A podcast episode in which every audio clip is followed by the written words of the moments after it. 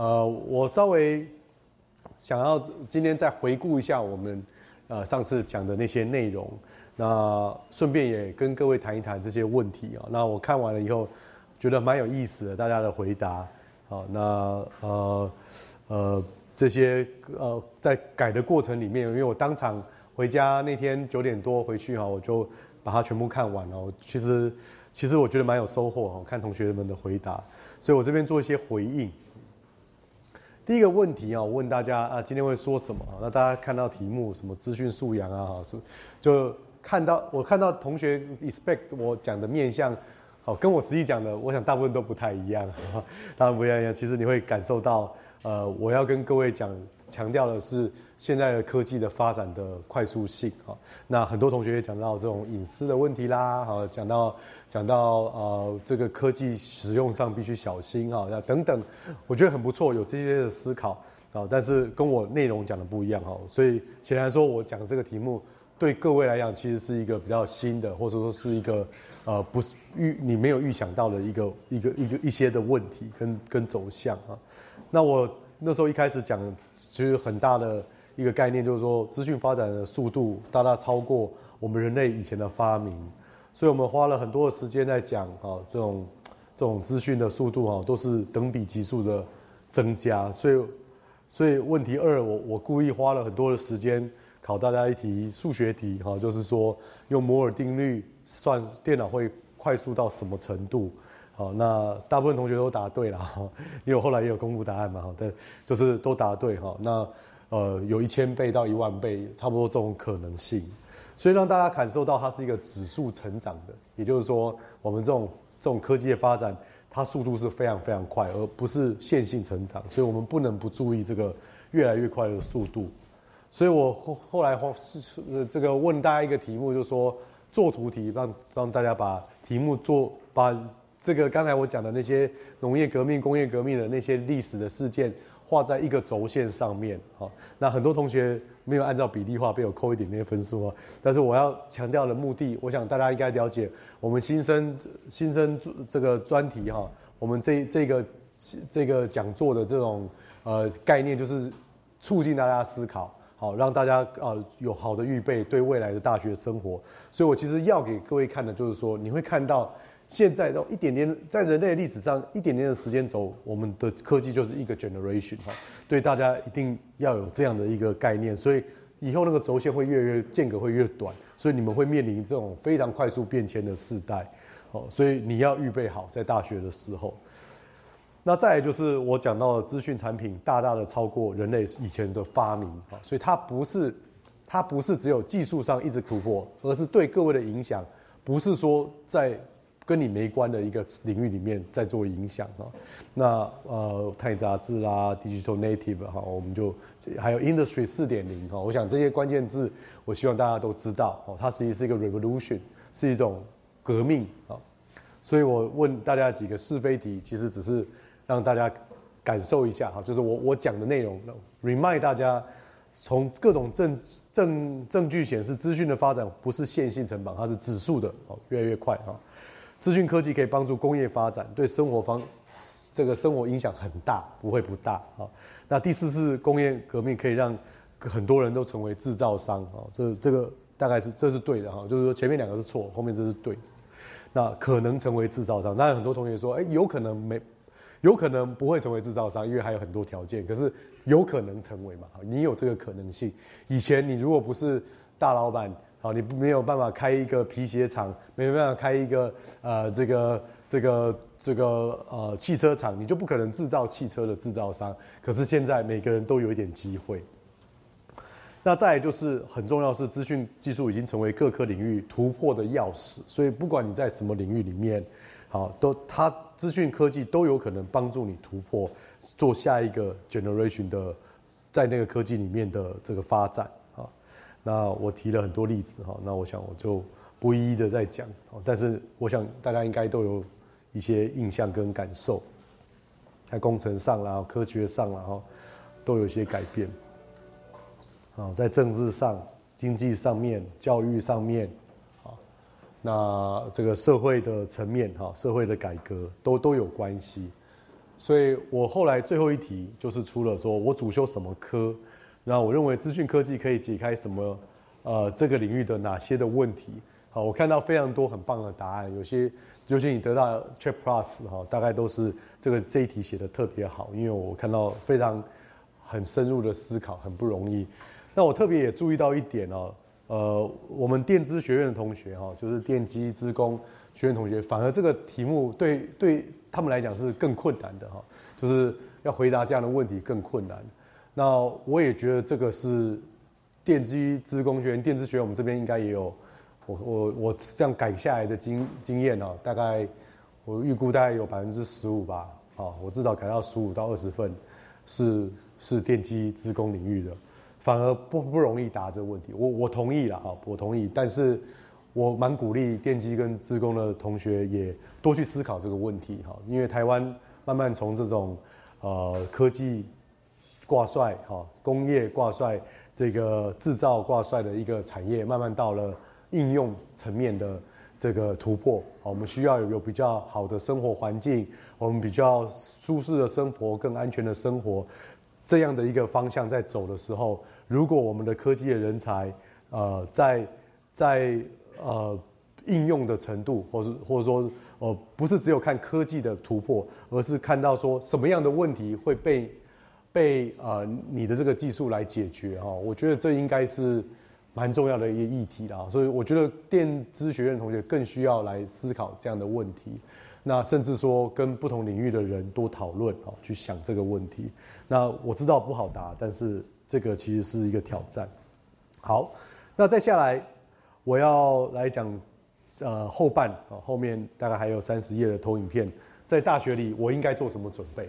所以今天是讲，上次是讲整件事情的重要性啊。我希望我有成功的说服你，啊，至少认知到你们处的一个年代，在资讯这个角度来看，科技的角度来看，是一个非常非常快速变迁。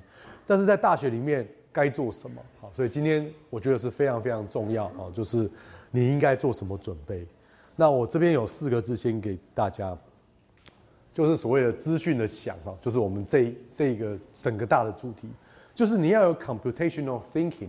OK，computational thinking，那什么叫 computational thinking 哈？大家这边注意，有三个，一个你要有逻辑，你有一个逻辑在，你每逻辑就是说我每一次 run 同样的 process，它都是一样的结果，好，所以逻辑有一个逻辑在，好，A 造成 B，B 造成 C，所以 A 造成 C，你要把一个复杂的这个世界变成有逻辑的世界，OK，你找到那个因跟果的关系，好，那这个是第一个要有。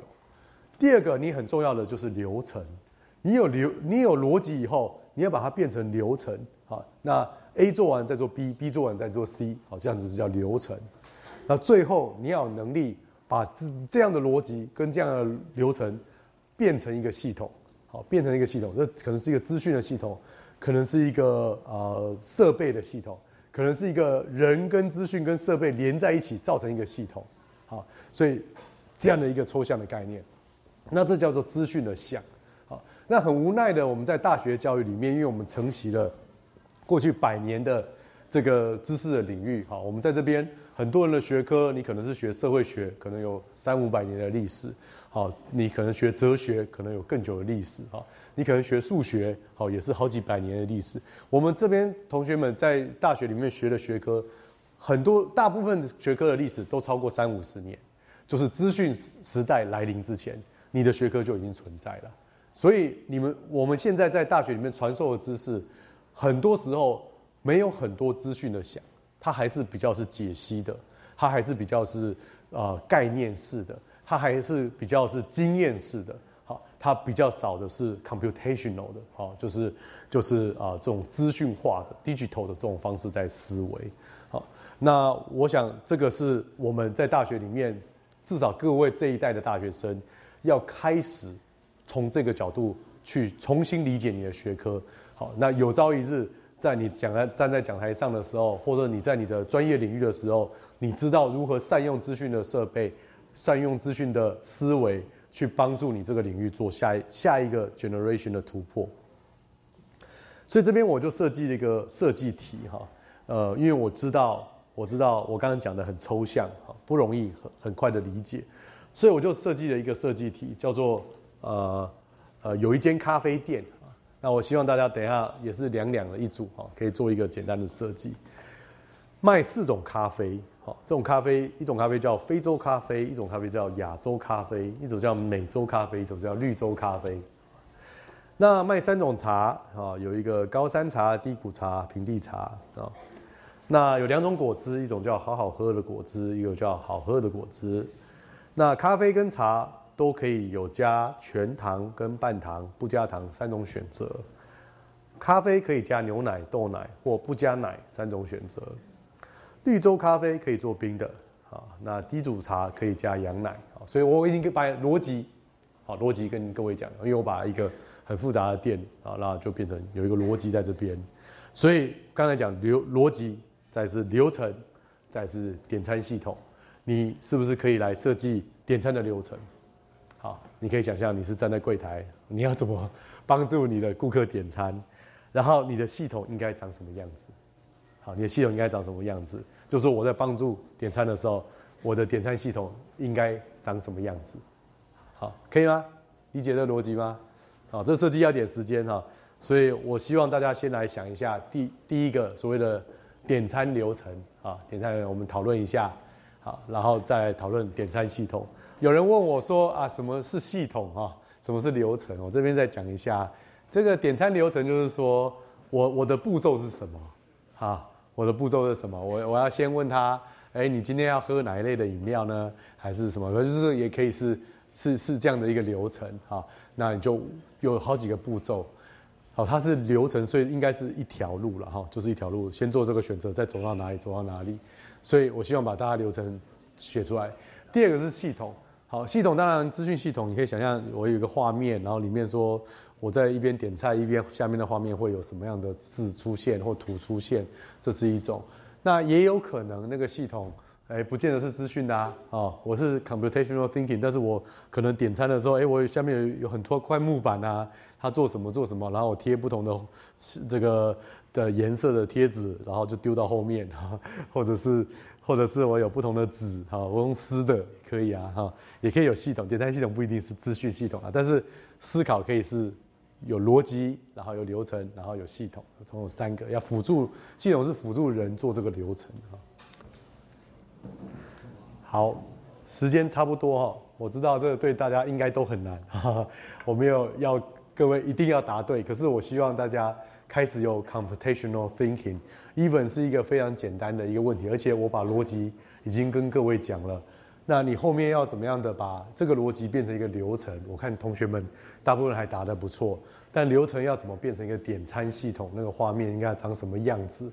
好，那可以是资讯类的，也可以是实体的纸张，或者是呃木头，或者是呃这个亚克力啊，有有可能都可以做成一个点餐系统。但是它是所谓的 digital 啊，它是数位化的概念。那有种有种概念就是说，你这个系统是辅助我执行左边这个流程，这逻流程是其实是根据我上面的逻辑啊，所以这个思维的方法啊，就是所谓的。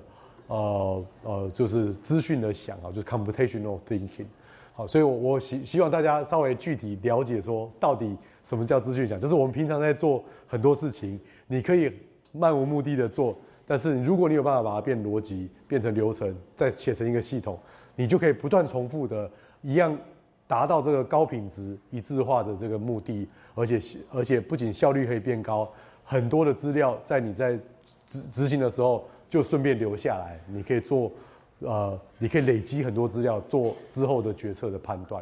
好，所以这个就是所谓的 computational thinking。好，我想大家的设计就先停在这边。好，先停在这边，我要继续讲下面的内容。那待会大家有时间可以再继续完成，或其实你就停在这里，我觉得 OK。好，我其实最重要是要让各位来想这个问题。好，那以各位的程度，大一要完成这三个题目，呃，这两个题目。我觉得不容易哦，觉得不容易。我没有期待大家一定要做完啊。好，那我再下来放一个动画，就是什么叫 computational thinking 啊？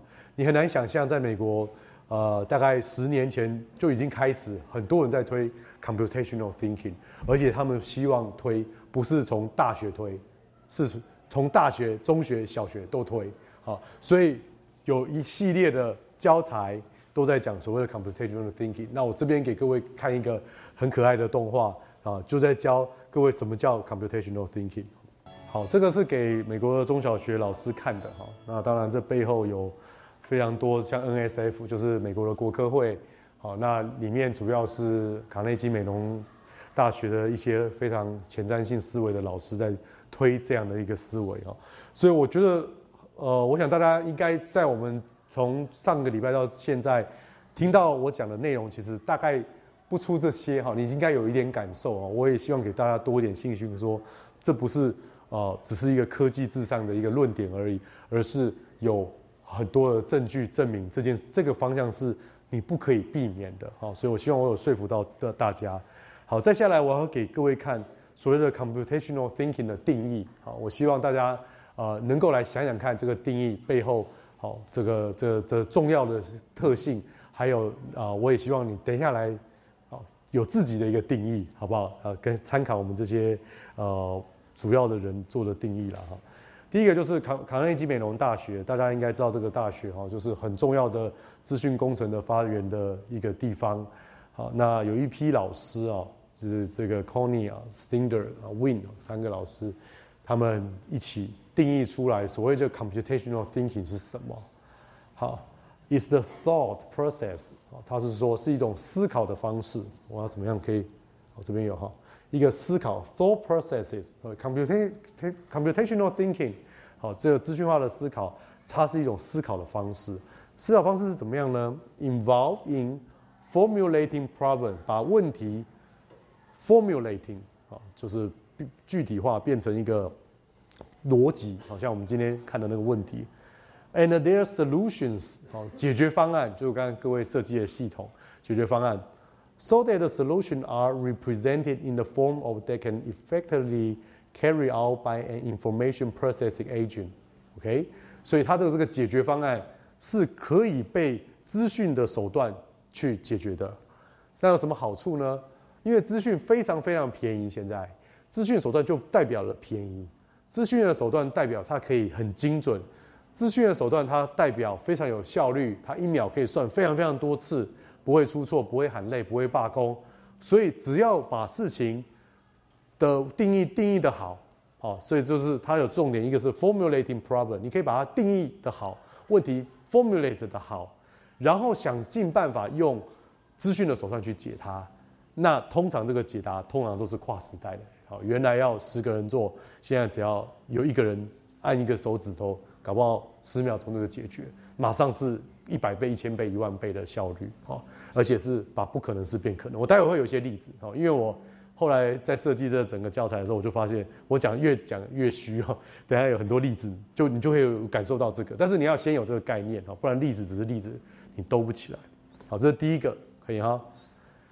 好，还有第二个，第二个这个定义，大家读英文应该 OK 吧？哈，我假设大家看懂英文，好。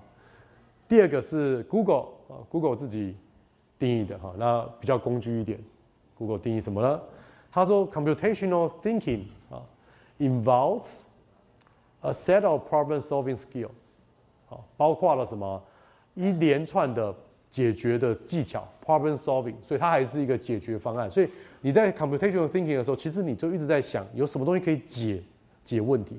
那它是叫做 problem-solving 的 skill，好，and techniques，好，就是有很多的技术，所以你有。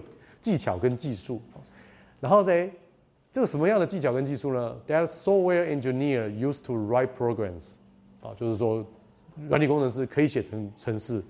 That underline the computer application you use such as search, email and maps，就是你可以用这些软体去解决这个问题。所以，computational thinking 是最重要的一句话，就是 a set of problem-solving skill and techniques。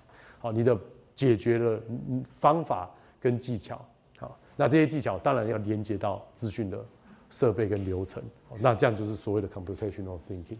所以想的时候用资讯的方式去想它，那这个其实就很抽象，我待会会有例子，然后大家会有感受。那不过在这个例子之前，我还是希望大家从定义多去理解，所以我也设计了一个这个你定义什么叫 computational thinking 啊？那我给各位参考这两个，这两个啊，它很多共同的处，你用自己的定义写，你写中文就可以了。好，你写中文，我希望你写中文的哈，当然你真的要写英文也可以，就是你自己定义，然后后面就写个你自己的名字，就你听到现在，你来定义说 computational thinking 是什么哈，那你可以大量参考它，因为这两个其实已经很多地方很类似。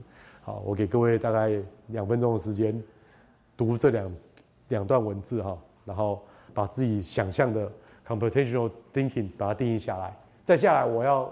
举例子了，所以你这个定义很重要。你要先先想过这个，然后待会再去看例子，再回头来想说，哎，这个定义是不是对？好，然后是不是合理？好，那为什么要这样做？哈，待待会我会讲。我刚刚看到有同学写的很短的，他是用用资讯的方法，好去解决啊现实的问题还是什么的，我有点忘记。好，写的很短，但是我觉得还蛮精准的哈。用资讯的方法去解决一些啊实体的问题的一种思考模式啊。我觉得写的非常好，好，可以了哈，大家想过这问题就好了哈。你会发现我要让大家预备，好，我待会要讲的一些例子啊，那你先想过哦，我这个 CMU 的老师加上这 Google 的定义，在这 computational thinking，那啊，再下来我要讲一些例子，让你感受一下 computational thinking 跟一般我们的 thinking 的差别是什么。好，第一个例子啊，是我实际遇到一个例子。就是要编一本书哈，我我之前写了一本英文的书，然后那个这个外国的教科书的厂商哈，这个说哎，这个书都编好了，然后校稿，然后审阅什么都没问题了，他最后说问我说你们你们要不要 index service？我就突然想到说，呃就就突然愣住了，什么叫 index service 啊？我想 index 很简单啦，我们就是要做索引啊，索引应该很简单。然后他说：“哎，你们要不要我们帮你 service 啊？什么叫 service？就是说，那我我人家书写好了，稿稿做好了，那他给我两个选择，一个是给他做 index service，然后一个是我们自己做。那 index service 什么叫 index？就是书的后面哈，你会看到我这是随便我找了我一本书哈，我因为我现在手上都是电子书了哈。那在书的后面，你看所有教科书，在大家有没有教科书？”手上有没有教科书？你拿出来看，它最后一定有一个 index，有没有同学有？有吗？我看一下，这本是不是教科书？笔记本，随便一本书应该都有 index。这个好像没有，这画册没有。这 index 就是尤其教科书，然后你的专业教科书后面都有 index，然后它会有什么？会有什么 abortion debate 啊？不什么什么，它就有一些不一样的关键字。然后你有关键字以后。然后后面就呃数字，好，它就是几页，好，这边有教科书吗？哦，同学借我一下，谢谢。好，都有一个 index 嘛，哈，都会什么哦？例如说 abortion，然后它就是五十六到十九都讲到 abortion 哈，然后 acceptance 啊六到七十一八十五八十七九十三一零一，所以就是有一个关键字，然后那个关键字。又有数，它的那个 number 书书书那个页码在后面，好，那那我就想说，哦，这件事情哦，听起来还蛮有趣的啊。那那我就说，那你们 index 要多少钱哈？他报一个很高很高的数目，好像是三千块美金还多少的，我忘记了哈。那我就觉得说，三千块美金好像有点贵。那我就问我们我一个学生，因为我们一起，我跟我一个学生一起写。那本书，我就说，哎，我们自己做好不好？不然要付三千块美金，我们做做很久都赚不回来啊。我们自己做。那我说，我们哈去找十个攻读生来，好，那那大家一起做，做三个晚上，我觉得应该做得完。好，什么叫 index 呢？我们那时候已经有一个 Word 档，你可以想想，我整个书都写完了，然后他们也都排版好了，所以我们必须要去做搜寻的动作。我们第一个，我们要先定定义出关键字来。好，我就是哪些字是关键字。对不对？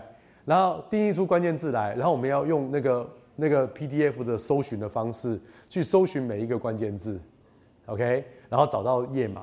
好，所以我就在想说，好，那我们可能要花一个晚上，二十个人一个晚上找出把所有关键字列出来。可能第一个人看一到十页，第二个人看二到呃十一到二十页。啊，那我们总共三百页，然后那可能看不完了，一个人要看二十页。然后我们十个人，好，那还要还是看不完，三百页要三，一个人要看三十页，一个晚上大家看三十页，把里面觉得关键字的字拿出来。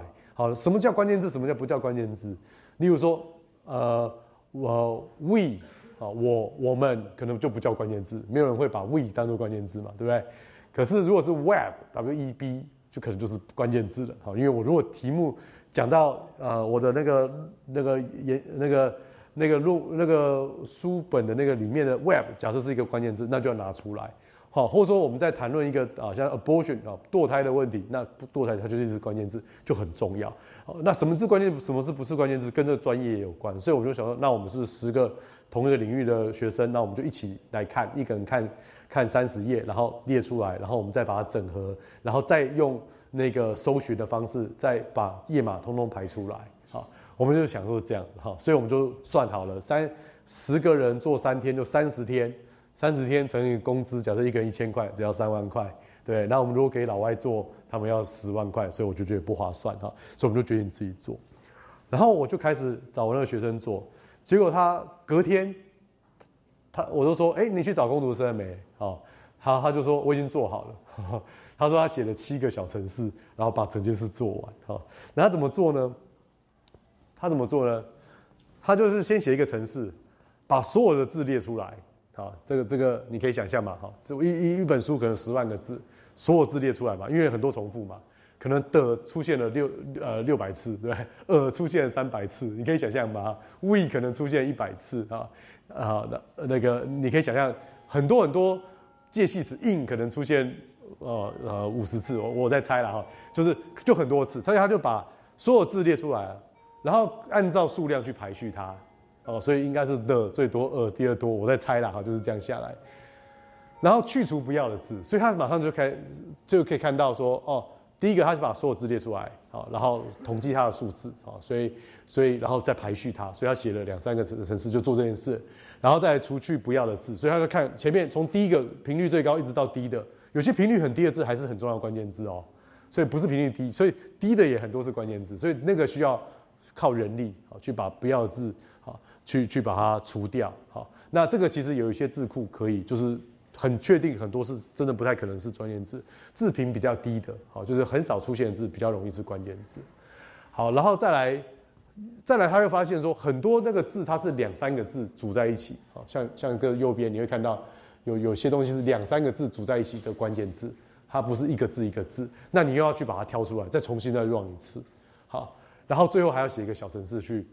把那些关键字通通丢进去，然后搜寻页码出来，然后跑出这个城市。我记得他跟我讲，他写了七个城市，但是他一个晚上，当然他写城市功力还不错，这个城市也都很小了，他就写了七个城市，然后一个晚上就做完。而而且我在想说，那个三千块以后我们就可以去帮人家赚了，就是说我有这七个城市嘛，对不对？如果有这个需求的话，我们可能收三三千块台币就好了哈，就一个晚上我们就可以做完这样子。好，你可以理解，这个就是 computational thinking，一样这件事情。我们可以是一个人做，啊，著作等身的人，他就每天那边查。好，我记得我写我写的时候，我就顺便把关键字放出来。好，一个就是我刚才已经有 computational thinking，就是我找十个工读生做三个晚上，大家 pipeline 这样做。好，这第二种。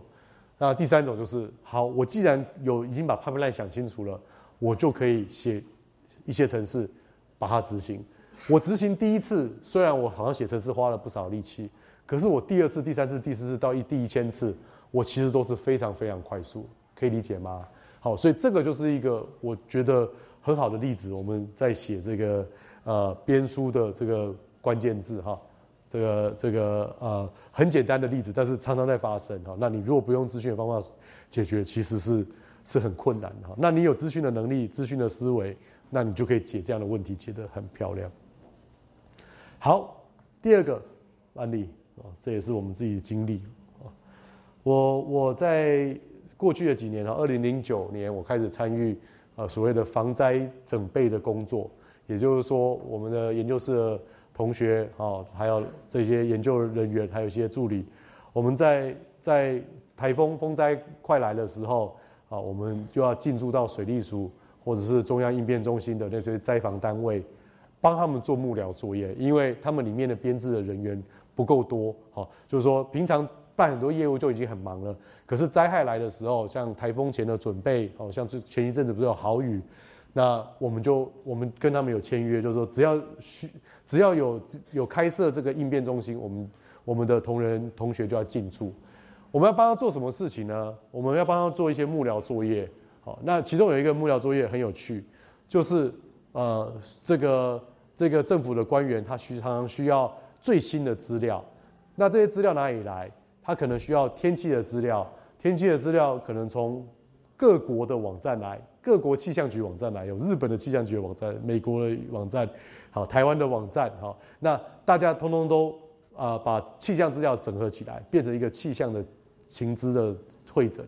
再来就是呃这个灾情的预判，好，我们要知道说呃可能有这样的降雨的可能，那哪边可能会淹水，所以我们要及时的部署这些资源过去。那最后还要做一个啊，现在已经有在行的回报，好，所以大概有这些资料。那二零零九年我刚刚加入这个团队，我们是我是负责有关资讯的内容进去看，那我就发现说每三个小时必须要出一份报告，大家看到右边的报告，报告大概在二十页到五十页不等，好，三十，然后一次要印制大概五十份吧，好，给各处局处的长官使用。那常常他们，例如水利署长可能。拿着这个报告就冲冲去行政院要开会，在冲过去的时候，其实很多的情资又变了。好，刚才讲的雨量也变了，灾情也变了，什么也变了，所以我们要赶快再重印。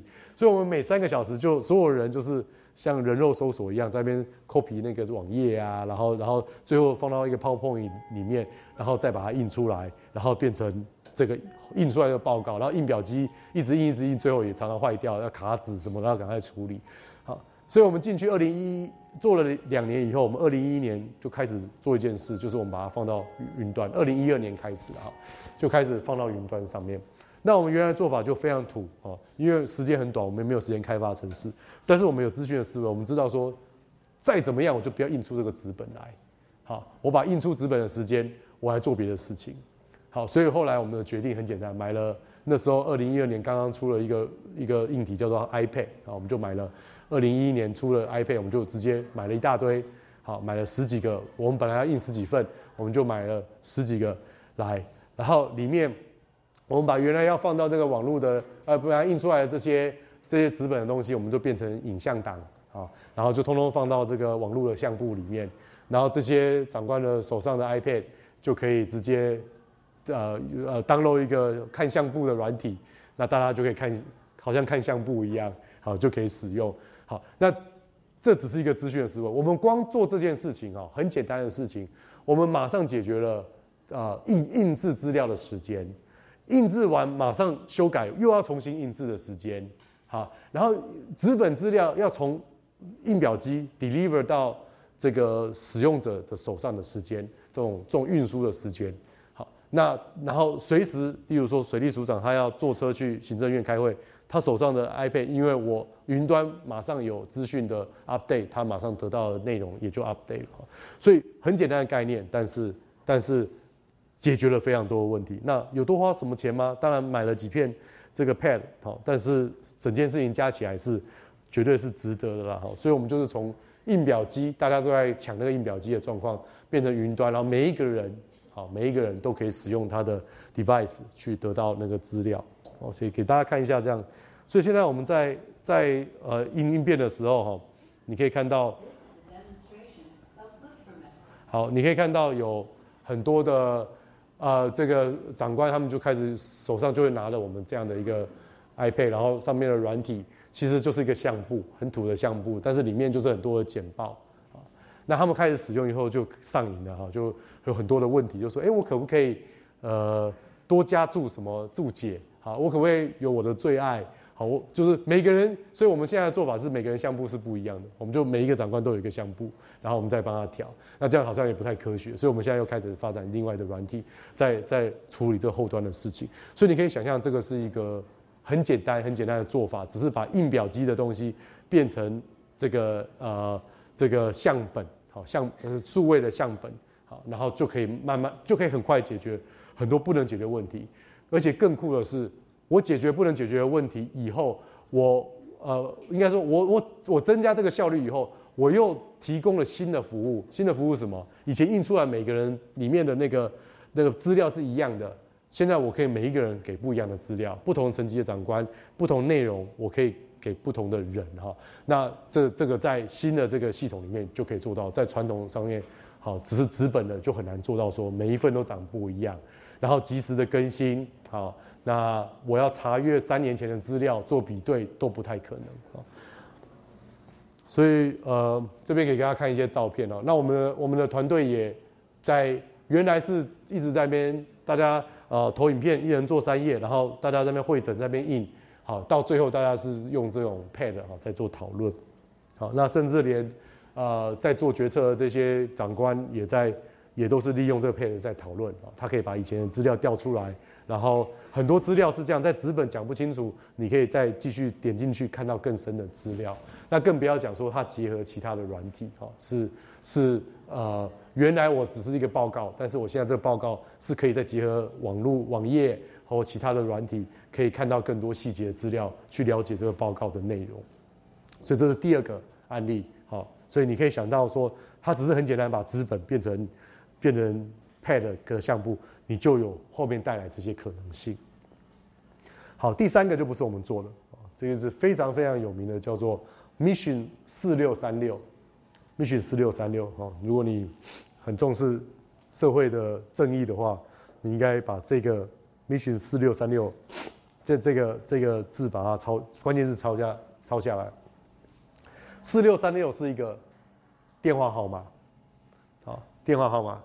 那海地。海地大家知道吗？哈，前一阵子发生大地震，那边非常多的房屋都都毁了，通讯有些地方也中断了。那里面发现一件最最重要的事情，好，最大的问题是里面外面很多人要去救援他，但是里面的状况大家都不知道。好，那他们有一个很大的困难是说，当初像美军有很多人就进去，哈，台湾也蛮多，因为是我们邦交国，我们也很多的救援有进去。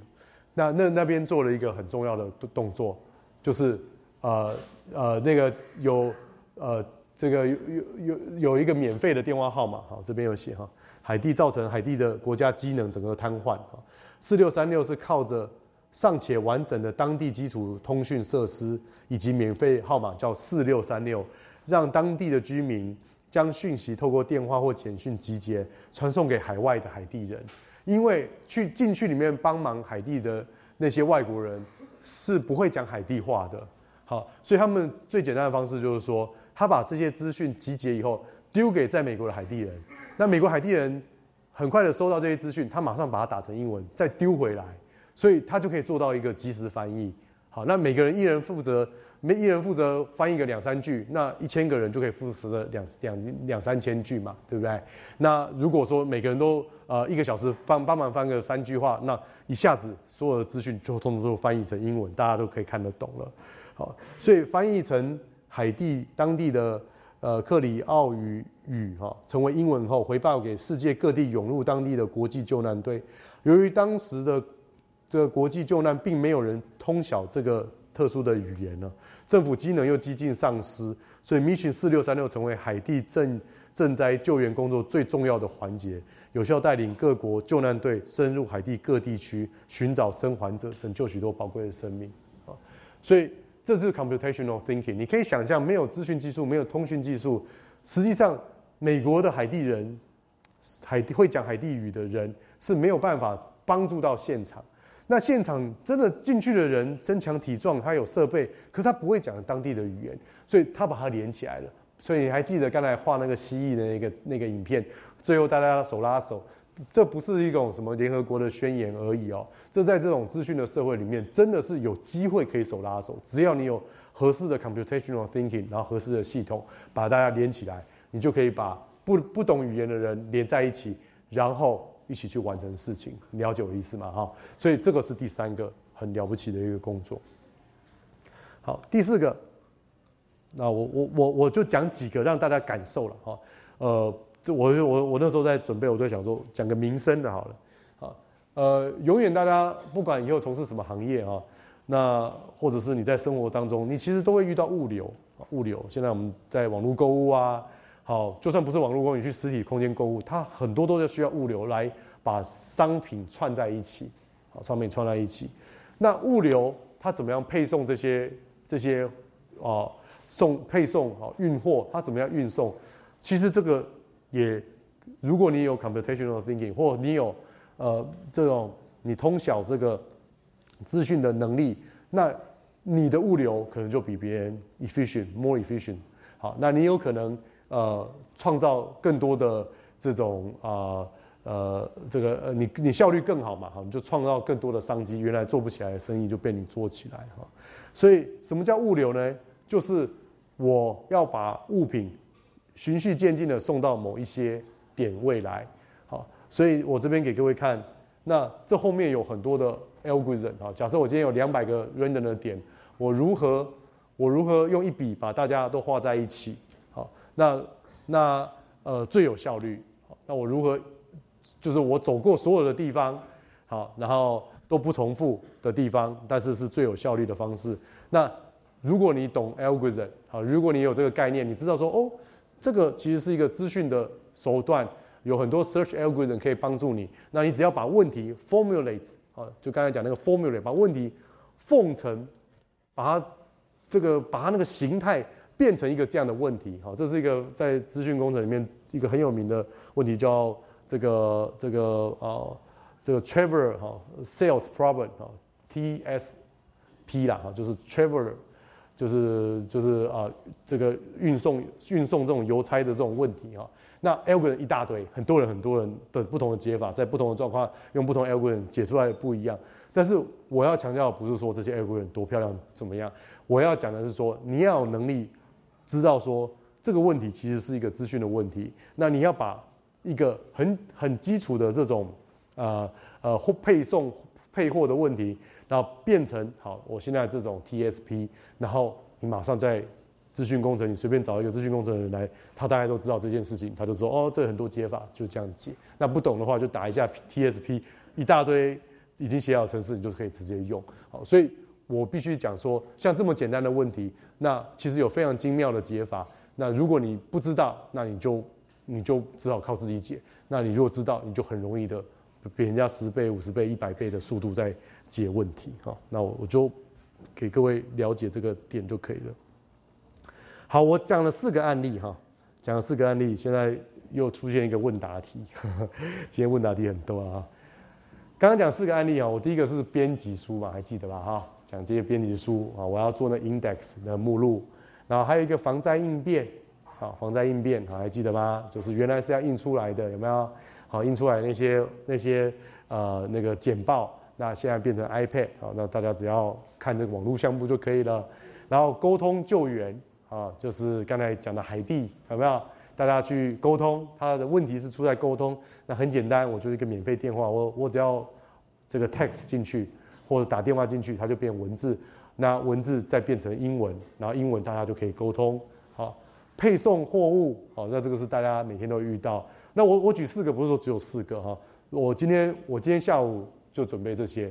我如果你再给我一个下午，我随便再举举个四个也没问题啊！哈，这个太多例子了。我只要跟各位讲说，从一个是非常生活化的，到非常国家的这个安全，都有机会透过 computational thinking 把原来没有效率的东西解决有效率。好，那我自己因为呃，在这个这个土木工程这个行业里面，比较原来不是在原来比较没有 computational thinking 的这样这样的领域。那我不断的发现说，computational thinking 是超级超级重要的，因为你带着这种思维、资讯的思维进去看每一个问题，几乎它都有那种十倍、一百倍、一千倍的速度的这种解答出来哈，会整个扭转整个产业那只是我一个人力量很有限哦，所以我就觉得说，呃，其实应该这种思维要在各领域都发酵，那那不断的大家都可以用有这 computational thinking 的的这种思维跟眼光回到。传统领域去看，好，那很多事情会被改变。所以我想，你要回答的问题是这样哈，用这个几个例子，你回想一下，然后你列出来三个这个资讯的想的好处。好，可以了哈。好，那我列我列一些我自己的看法哈，当然不止这样哈。那我看同学写的，呃，很不错的是，呃，很多有写到了哈，就是减少重复。它不会一直 repeat，所以省时省省钱嘛，省人嘛哈，所以它不会一直重复，它重复都在电脑里重复，那没关系。增加效率，我想每个同学都想到。那我蛮想要强调后面两个啊，我不知道你有没有写到类似下面的这两个。一个它是突破框架，它那个解是 innovated，是一个完全没有想过，就像刚才翻译的东西，我们翻译早期一点，如果电脑很强，那个通讯不强，我们那个时候翻译比较简单，就是说，哎，我们做个翻译机放进去，对不对？每个都每个美军大头大兵都放一个翻译机，这是想象的。但是实际上，因为现在 Internet 很好，好，那翻译机有时候也翻得很很奇怪，所以它突破那个框架，它可以利用啊远端的人，好去解决近端的问题。哎，这个很有意思，好，所以这是一种突破框架的做法。好，创新独特，创新独特有什么好处呢？创新独特，好，当然你有新的解，好，那它是十倍百倍的效率。创新独特还有一个很重要的意义，就是它很有商业的价值。这个商业不见得一定是。赚很多钱的哈，救很多人也是一种商业。它有应用的价值，它有使用的价值，它可以被规格化以后，被很多人不断的使用。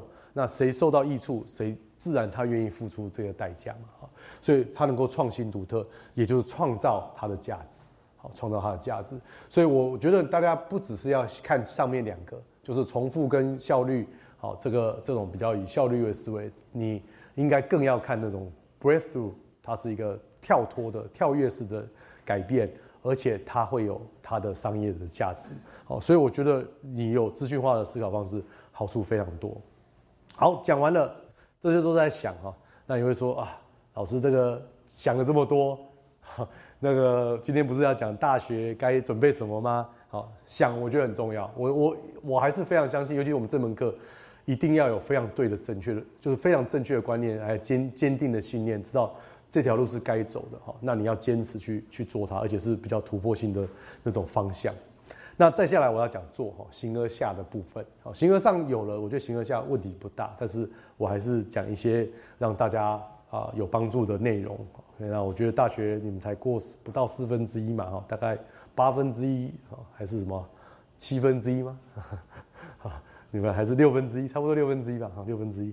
好，那你还有六分之五的时间去念你的大学。好，那我给各位看一下资讯的做，好，其实就是资讯的想加资讯的工具。好，所以想没问题了。想是什么呢？想就是流程啊，逻辑加流程跟系统。所以你要不断的做资讯的想，就是做一定要有想法有工具。哈，那资讯的工具变成两项，好，就是。现有的城市，你要很善用现在的应用城市，就像我刚才说，我们用网络相簿，诶，马上可以解决那个印表机印出来的问题。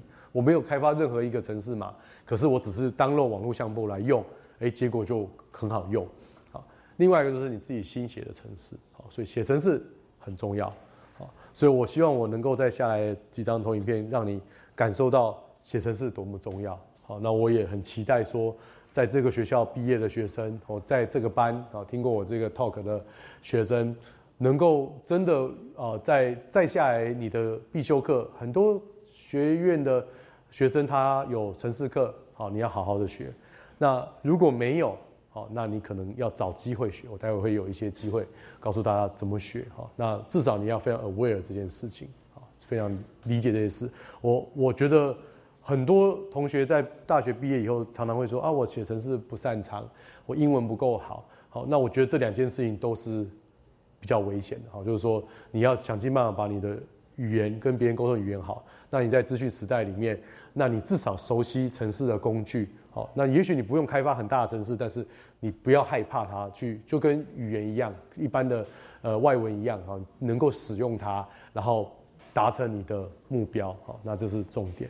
好，我用 quote 这一这一段名人的话哈，Steve Jobs 讲这句话，他很早以前讲的哦，一九九五年，我印象中我找这个资料的时候，他说什么呢？大家英文看得懂吗？哈，I think everyone should learn how to program a computer，哦，就是要会写程式。他觉得每一个人都该会写。为什么呢？我觉得重点是第二句很重要，because 什么？It teaches you how to think。很有趣哎，我们这门课一直在谈如何帮助大学生思考，programming 会帮助你思考，而且会是 computational thinking。所以 computational thinking，如果你没有 programming 的经验，不用很多经验。你如果没有 programming 的经验，你很难 computational thinking。但是如果你 programming 很多人，你很难不 program 呃不不 computational thinking。了解我意思吗？你常常实实做这个程式，那你的思考逻辑就会越来越有逻辑，越来越有流程，那自然而然就可以发展成系统。好，所以这个是要多练习，你的思考会变强。好，那我觉得大学最重要，我自己离开大学有二十二十年的时间了，我我真的觉得最重要大学就是你的思考的方式，呃的的这种培养。好，你后面的改变不容易比大学来的多。哦，所以所以大学里面，如果你能够锻炼好 computational thinking，这是你很大的祝福啦。那看第二句。I view computer science as a liberal art，哦，它跟这种人文的这个科学，哦，是一样的，哦，它是一个基本的素养，好，就是我们每个人都需要有很好的人文素养。那你同样的 computer science 的那种概念跟知识，你也要有，它是一个基础的素养。所以我希望。大家能够慢慢的可以理解，说我今天讲了这个这几个小时下来，我就是要给各位这样的概念，它是一个人人都该学的，something everyone should learn to do，啊，它是一个基本素养，啊，它跟我们的 reading writing 是同等的重要。你没有 read，没有 write，你怎么表达你的思考呢？你怎么表达你的想法呢？你没有 program，你怎么有办法？用 computational thinking 去想一件事情，然后 formulate 这个问题，然后提出一个好的解决方案，让电脑可以解决呢？好，如果你不会 program 的话，所以跟 read write 一样，它是一个基础素养。而且 read write 并不是要让你成为大文豪。我们大部分人学 reading writing，我们没有一个人是要变成一个，不是没有一个人的哈，我们不是每一个人都要变成这个评论家哦。我 reading，所以我评论。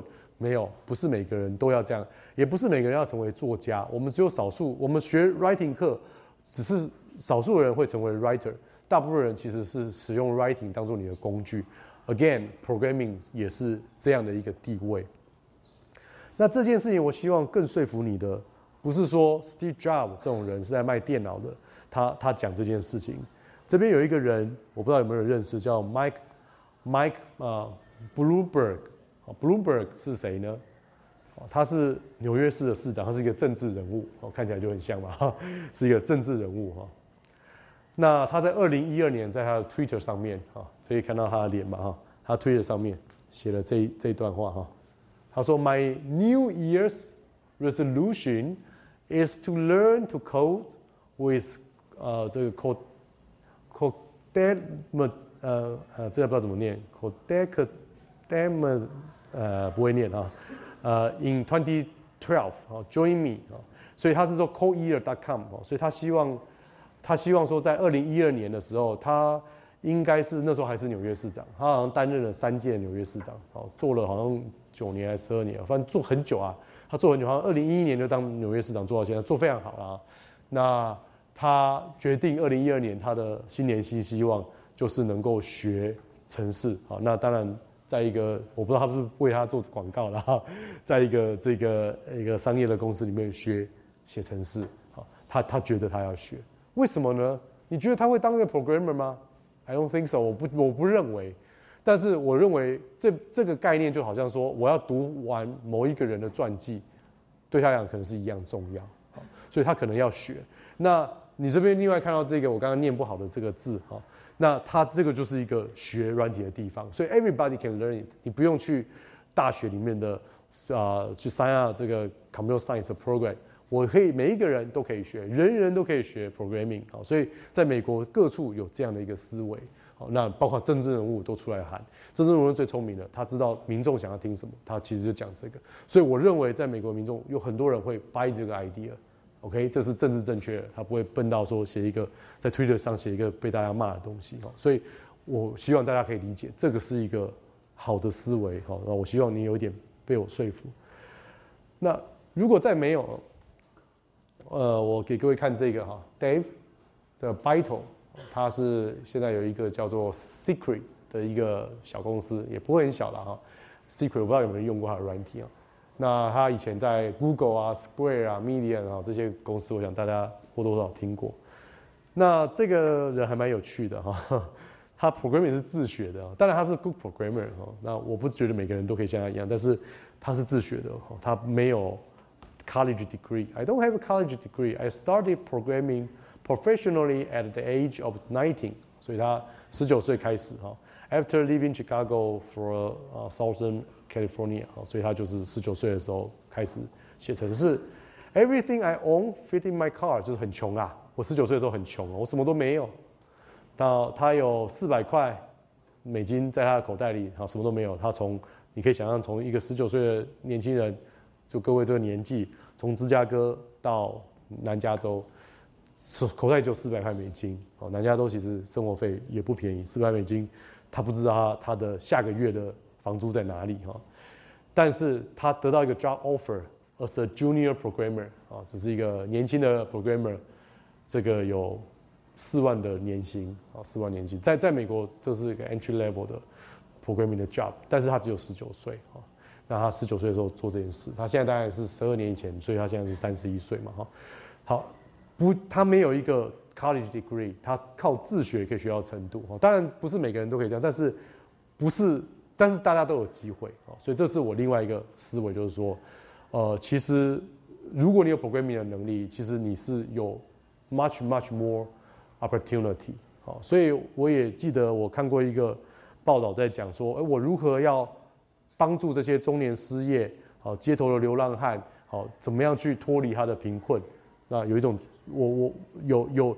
有一批人，他在专门教这些流浪汉，教这些中年失业人写程式，然后他们就可以找到一个工作，然后找到工作就可以慢慢的生活好起来哈。所以它其实是一个在这个时代里面有机会谋生的一个工具。好，所以这个也是我给各位一个思考的方式，因为在大家现在也许才大一，没有很多的思维。那我今天才 interview 了几个年轻人，从也是台大毕业的哈。那我在教学发展中心担担任组长嘛，所以有很多的年轻人会来 apply 我们的 job。哦，那我知道说我们在现在大家要找工作，其实你如果你的科技不是正好是 fit 到一个领域，比如说你是呃呃这个这个药学系就进到呃药师的领域，你没有一个 professional 的 career，其实现在要找工作那个薪水都不太。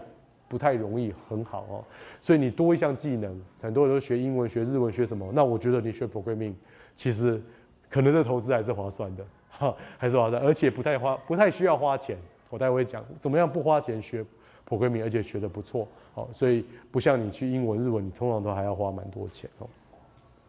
OK，好，那如果你还是没有被我成功的说服说普慧明很重要，我再给你看一个 MIT 的这个例子哈。这个是这个 MIT 的 Media Lab 的非常有名的教授，哦，非常有名的教授。那你听听看他在他做什么工作？我觉得我很佩服这个教授，他做一个非常重要的事情。那你可以想象，一个 MIT 的教授，哦，这非常有学术的威望，他一辈子投身在教育领域，他为什么好会做这些事情？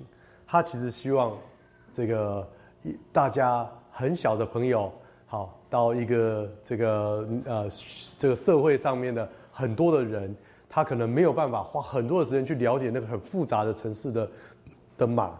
他设计的这个 Scratch，我相信在座有些人会有听过 Scratch 啊。这个 Scratch 可以让大家好小朋友，小学一年级的小朋友都可以来写程式，而且可以写出一个一个游戏来，好没有什么太大问题。做一个妈妈的卡片。好，把这个程序排完就就也可以。所以当他在学习那种很多很繁杂的那些机械的那种概念之前，哈，他就可以先了解到所谓的 computational thinking，它有逻辑，它有流程，它就可以建构一个系统。好，就是这样的一个概念。所以这样的一个软体哦，已经越来越多了。好，呃，不管是在 Scratch，Scratch 现在叫 Google Broccoli，好，现在。这 Google 也把它弄成一个 open open source，叫 Broccoli 哈。那我最近也跟一个厂商，他们就是用 Broccoli，就是像刚才那样的绘那个像那种绘图式的那种那种语言哈，然后配上他们发展出硬体的积木啊，你就可以做出很多互动的效果。所以这样的城市码也越来越多，哦，这种图像式的城市码也越来越多，其实没有真的很难学哈。然后再来现在的 programming language 也越来越简单，好，他就看读起来就好像读一篇诗一样，哈，哈，就是不是那么难懂哦，看一看哦，你就可以理理解啊。所以，我我觉得是大家比较少碰哦，否则没有那么难去理解它。好，所以我希望你成功的可以告诉你说，everybody need to learn programming 啊，at least some of。嗯，part of the programming skill，就是你至至少你要有一个最基最基础的哈，有部分的这种城市的语言的能力啊。那我不我不觉得每一个人都会当 programmer 当做职业，但是你有 programming 的 skill 跟那种 concept 跟那种 thinking methodology，那会帮助你很多的做事的方式、想法，甚至你以后的工作都会很不一样哈。所以投资在自己，呃，在大学的时候投资在自己在在城市课。好这个是我觉得非常好的哈，那我我那现在再下来就说好，那去哪里学啊？万一我的我的学系来讲只有一门的必修课，万一我的科系根本没有，我的愿根本没有，我根本没有时间学，根本没有学分学，好，那我该怎么办？那呃这边有一些做法给大家，那我最贴推荐大家去学最扎实啊最好的哈。应该就是这个。目前我觉得在网络上看到，呃，我第一推荐就是这个六六点零零点一 x 哈，就是这是 MIT 的课程，Introduction to Computer Science and Programming Using Python。我觉得这是最好最好课，这在 EDS，EDS 是一个网络的学习平台，那它的课程你可以删下这个课程，它有非常多的练习题，好，你听完老师的讲解，马上就可以做练习。好，虽然是网络学习，但是你会感觉是一对一的学习，哈，你会感觉是一对一的。那我给各位看一下他的课程的开头的这个影片，好，让大家感受一下那课是长什么样子。OK，如果你他英文哈，那你就说啊，怎么办？我的英文不好，他还不错，他旁边有中文的，哎，有英文字幕。那我不知道有没有中文字幕，好像有人去翻译它了哈。那我我呃，刚才大家一直听的英文，其实有听到几个关键字，一个他讲 problem solving 有没有？其实一直这些关键字都一直出现 problem solving，好，learning by doing 啊，就是做中学啊，然后去解决问题，然后用 comput computational thinking 啊，去面对世界上这些原来这个世界上每天发生的事物，但是你有一个资讯的眼光去看它背后，那你就有很多机会把一些看起来。很很每天都一样的事情变成不太一样。好，那这个课程其实是两个部分，其实我是蛮推荐的了哈。呃，你会发现像这样的课，像我我我我是我是呃斯坦福大学毕业的啊。那 MIT 其实跟我们是其实有很类似的学校。我们的这这种课其实是给大家来修的，不是只有自工系修的，是大家都来修。所以它里面讲到说，刚才他刚才教授就有讲说，它是一个 solving real problem 哈，就是说用。computational method 去 solving real problem 哈，所以你会看到它有两门，它其实是原原来在 MIT 原来是一门课，就是六六百的课哈，六点零零的课，那现在有一跟二，在网络上拆成两门课，还蛮扎实的哈。如果你想要想要真的把东西学好，这是一个很扎实的课啊。它叫 Introduction to Computer Science and Programming 啊。那 using Python，Python 是一个语言啊，那你当然它用 Python 有些原因，但是但是你会 Python，你其实要会别的，其实也没有那么难哈。它是 Introduction to Computer Science as a tool to solve real-world analytical problem 哈，就是你世界上的问题很多是解析的解，那你怎么样去用就 computational method 去把它解掉，用数字的方式解。第二个呃呃六点零零点二哈，我觉得这也蛮酷的，它是 Introduction to Computational Thinking and Data Science，那里面我就觉得还蛮酷的。我觉得蛮酷，里面已经 touch 到一些还蛮的蛮难的东西，但是我觉得它解解释的方式还蛮简单的哈，然后很多很多的例题让你练习。好，它是 Introduction to Using Computation to Understanding Real World Phenomena。好，那很酷了，里面讲到像刚才我我给各位看的 TSP 的 problem。呃，我不知道他有没有讲了，不过类似的东西他都有讲，有些蛮漂亮的 algorithm 哈，这个这个在各个领域我相信都用得到，所以这个不是只给 computer scientists 学的，各个领域的人都一定会 benefit from 这两门课哦。那在 Stanford 也有非常非常类似的课程，非常类似的课程，几乎全校有三分之一的人都有修那门课哦，那课非常非常的重要，然后大家不管什么领域都都会有 computational，就是这种 programming skill。那在台大，哦，我跟自工系的老师跟系主任都有聊过，其实台大比较难 offer 这样的课程，因为整个系统还没有这样的跨系的选修啦。虽然自工系的课都已经很多人可以去修，但是实际上还是有限的。那如果你愿意的话，其实网络可以修课。那你要真的拿他的 certificate 也可以啊，付一点钱，他就寄给你一个证书。你以后找工作啦，申请学校，这也是一个不错的做法。那如果说这个还是太难哈，毕竟还是 MIT 的课啦哈，虽然它已经简化很多了，不过呃有难度哈。所以如果你觉得这太难，你要学比较简单一点的，还蛮多蛮多不错的网站哈。那那当然我这边也不帮他们广告，但是。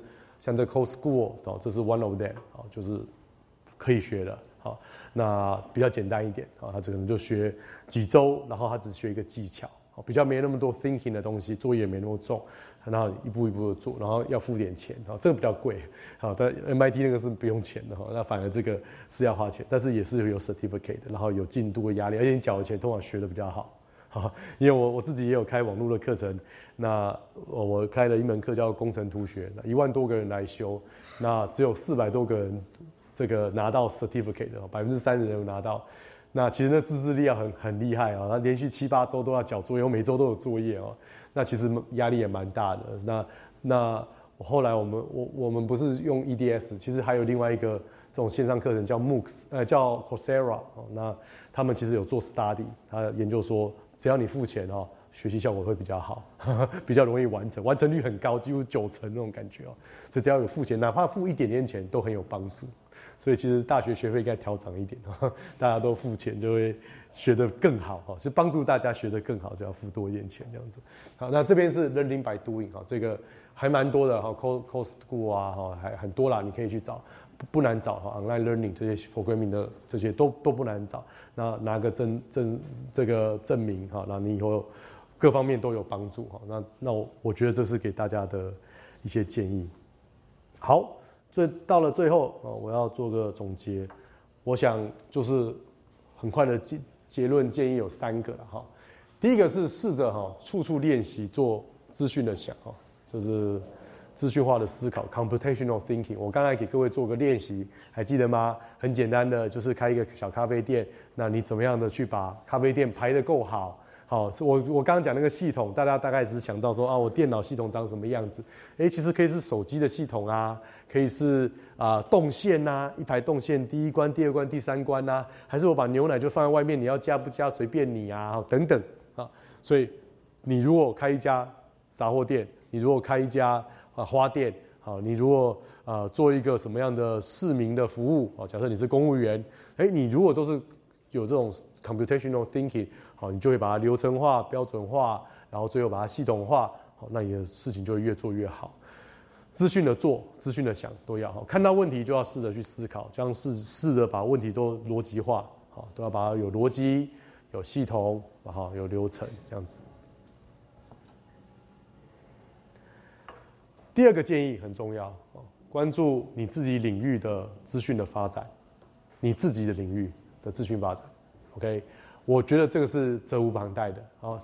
哦，我们在大学里面一代传一代，一个老师他学了很多这个领域的精华，他每一个老师在把他最精华的东西用十八周的时间，每个礼拜几个小时传给各位，你有责任而且有能力在你这个领域。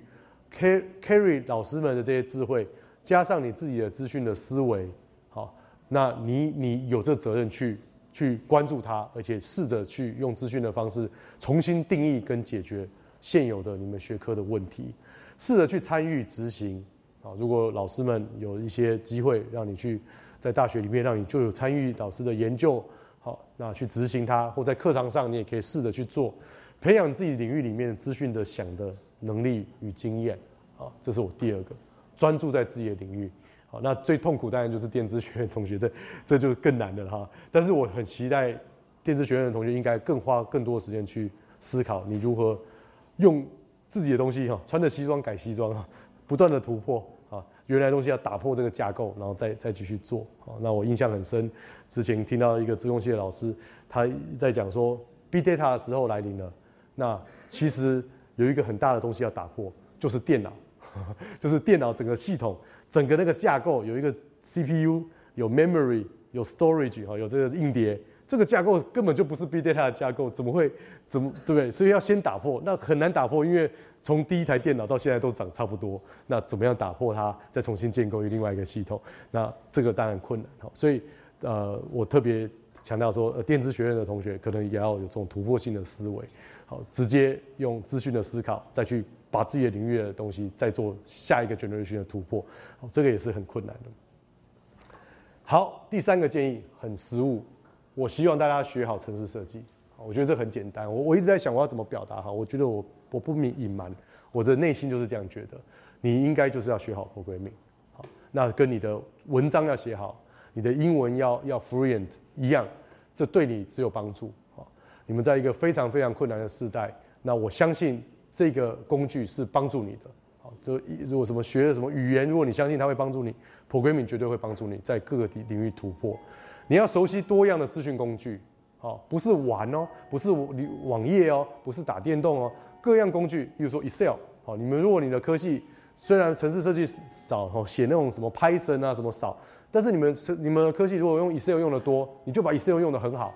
用到它可以解什么联立方程式，用到它可以解什么二元一次什么什么作图，好，什么都可以，好，你把它用到非常非常炉火纯青，好，或者说你甚至在 Excel 里面可以写一些小程式，把你 Excel 变得更加不一样，也可以，好，那你有拿抓到任何的在你们领域里面的写程式的机会，或者说用资讯工具的机会，你就把它用到最好，尽量利用，好，这个 没打好资讯的方法去解决问题。一件事来，哦，作业能用打字就不要用手写，好，能图表，好，要要用什么样的工具去画，你就试着去画。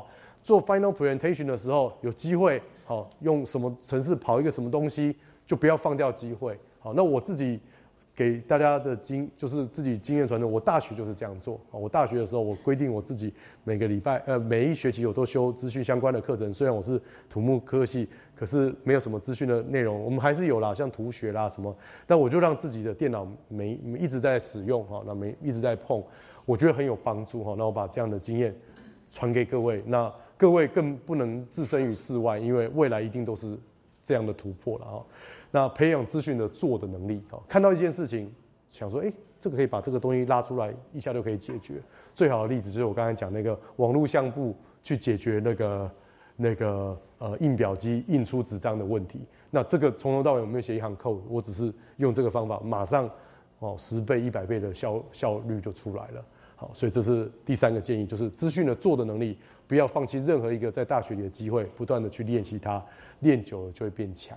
就三个三个三个重要的建议，那最后就是 ending 在这这张投影片啊，有两个问题，好，回顾这两周的课程啊，总整自己的收获，分点叙述，这是为你自己写，不要写给我看，你到底有什么收获？你有什么东西是你觉得我要带走的？我上了这两周的课，有哪些的想法是我希望带走的，带离这个教室的？今天大家走出教室的时候，老师讲的东西都忘记了，我只记得。问题九的问答题啊，简答题下面一二三还是只有一？好，还是一二三四五，不要写太多了，不要写到六十三条，应该没那么多了哈。如果你有一个、两个、三个是什么，带着为自己写。好，那我因为我们这个会发回去给你，我希望你为自己写，你要记得，你写下来你记得，这对你有帮助。好，这是 take out 你自己回家的东西。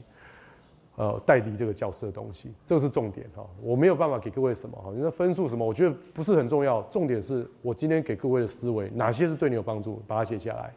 好，那再来是回馈与建议哈，就是说，好，我上了这两次的课程，这个课程的设计、老师助教等等建议哈，我下次我们那个那个郭宏基老师叫下学期还要来开，那我下次可以改进好那。很抱歉，这这次来不及 哈！你帮助你的学弟妹哈，让他们可以享受到更好的课程，对他们更有帮助的课程啊。回馈建议，好的坏的哈，你你就讲好哪个地方哎，你觉得应该多加强？哪个地方好，这个已经已经很足够好，那哪个地方啊可以弥补改进好？那请大家多多给我们意见，好不好？那我们八点十八分啊，我们大概写完。这两个哈就可以交给我们啊，那我我是不是就 ending 在这边啊？那我祝福大家有个充实资讯力的大学生活，对对，可以好好的充电啊，你的资讯能力可以加强，好在大学生活里面，好不会白过，好不好？好，谢谢大家，谢谢。